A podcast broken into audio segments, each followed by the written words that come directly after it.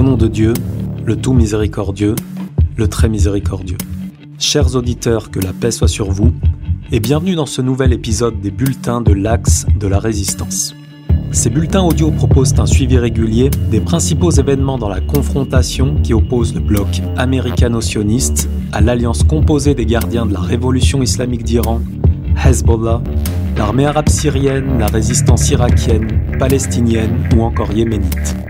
Afin de suivre l'actualité au quotidien de la résistance islamique au Moyen-Orient ou encore pour participer à des lives audio hebdomadaires tous les dimanches à 20h30, vous pouvez vous abonner à notre chaîne Telegram dont le nom est Axe de la Résistance.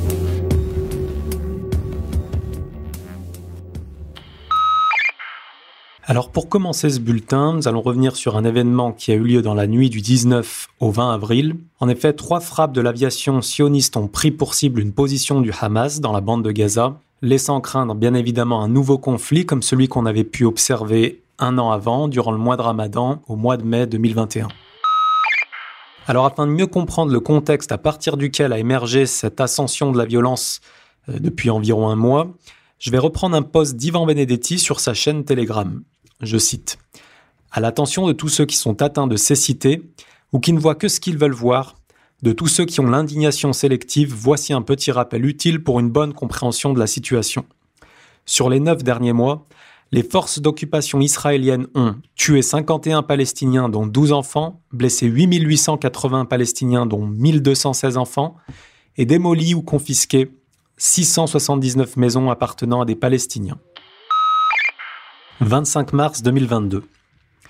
À la frontière entre le Liban et la Palestine occupée, la police sioniste a saisi 61 armes à feu lors d'une grande opération de contrebande à destination des Palestiniens. Trois hommes ont été arrêtés et selon certains analystes, même s'il s'agit quand même de prendre cette information avec des pincettes, le Hezbollah tenterait d'armer les Palestiniens dans les territoires occupés de 1948. Je rajouterai quelques chiffres afin que nos auditeurs comprennent bien le terreau à partir duquel a éclaté euh, cette violence depuis euh, le dernier mois. Alors depuis 1967, environ 50 000 enfants ont été incarcérés par l'entité sioniste. En 2021, l'armée sioniste ou les forces armées sionistes ont tué environ 78 enfants palestiniens. Et depuis le début de l'année 2022, 5 mineurs ont été tués par les forces armées israéliennes. À partir de la fin du mois de mars 2022, des Palestiniens ont à plusieurs reprises ouvert le feu dans les territoires occupés sur des sionistes. L'opération qui aura fait le plus de bruit est sans doute celle du 29 mars. Ce soir-là, un Palestinien s'est rendu dans la banlieue est de Tel Aviv, dans un quartier ultra-orthodoxe et donc ultra-sioniste. Il a tiré sur des sionistes, faisant cinq morts. Une femme juive qui était sur les lieux aura dit plus tard dans la soirée à la télévision, je cite, L'agresseur nous a demandé de nous éloigner de l'endroit parce qu'il ne voulait pas cibler les femmes ou les enfants. Dans une autre vidéo, elle aura indiqué que l'assaillant avait dit la même chose à une religieuse, une ultra-orthodoxe, qui était cette fois-ci accompagnée de ses enfants.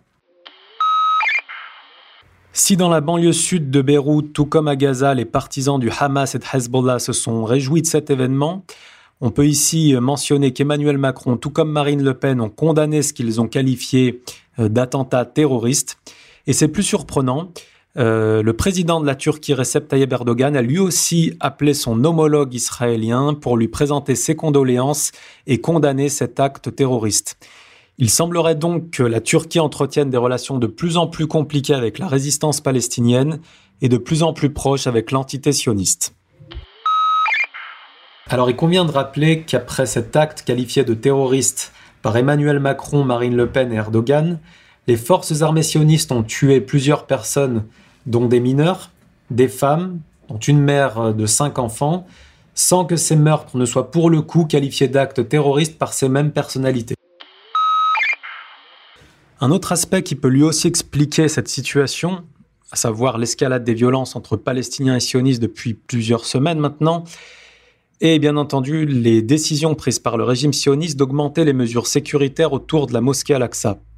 En effet, depuis le début du mois du Ramadan notamment, euh, certains croyants se sont vus interdire l'accès à ce lieu saint, notamment les plus jeunes.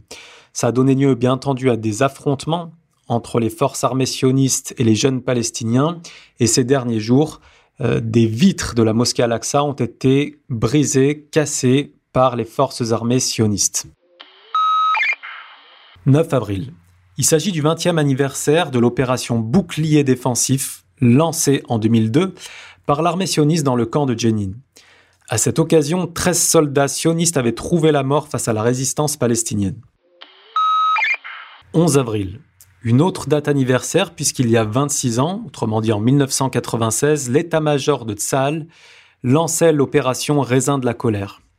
À cette occasion, l'armée israélienne avait jeté sur les routes environ 300 000 habitants du sud Liban qui étaient donc partis aller chercher refuge vers le nord. L'objectif annoncé du gouvernement israélien était d'annihiler définitivement les capacités militaires de Hezbollah. Ce fut en fait un échec total puisque la réponse de Hezbollah, notamment à travers des attaques à la roquette menées sur le nord de la Palestine occupée, a jeté sur les routes 30 000 personnes, ce qui a conduit en tout cas qui a largement contribué à l'échec du parti de Shimon Peres aux élections suivantes. Un dernier élément, peut-être un petit peu plus technique cette fois-ci. Après le bombardement mené par l'aviation sioniste contre la bande de Gaza dans la nuit du 19 au 20 avril, la résistance palestinienne affirme avoir utilisé un missile solaire Strela, donc de fabrication russe, pour pouvoir repousser les drones en charge de cette attaque. Ceci ouvre bien évidemment de nombreuses questions concernant ce type d'armement, mais aussi et surtout les parties impliquées dans le ravitaillement de la bande de Gaza. Chers auditeurs, c'est tout pour aujourd'hui. Je vous rappelle que vous pouvez suivre l'actualité au quotidien de la résistance au Moyen-Orient et aussi participer à des lives tous les dimanches à 20h30 en vous abonnant à notre chaîne Telegram Axe de la Résistance. Et toute louange revient à Dieu, Seigneur des univers, que la paix soit sur vous tous et à très vite, si Dieu le permet.